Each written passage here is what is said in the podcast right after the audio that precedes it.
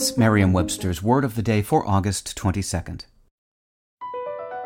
BP added more than $70 billion to the U.S. economy in 2022.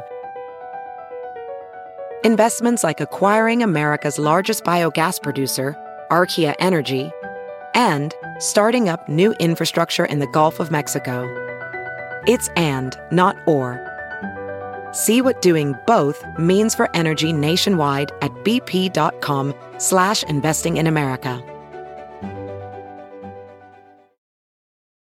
Today's word is lackluster, spelled L A C K L U S T E R. Lackluster is an adjective.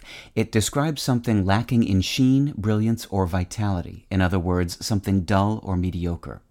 Here's the word used in a sentence from Good Housekeeping by Monique Valeris.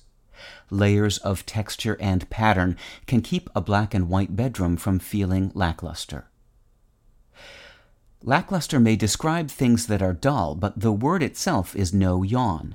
In its earliest uses in the early 1600s, lackluster, also spelled with an RE rather than an ER at the end, usually described eyes that were dull or lacking brightness, as in a lackluster stare.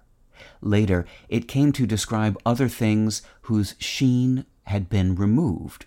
Charles Dickens, in his 1844 novel Martin Chuzzlewit, writes of the faded image of the dragon on the sign outside a village alehouse Many a wintry storm of rain, snow, sleet, and hail had changed his color from a gaudy blue to a faint lackluster shade of gray.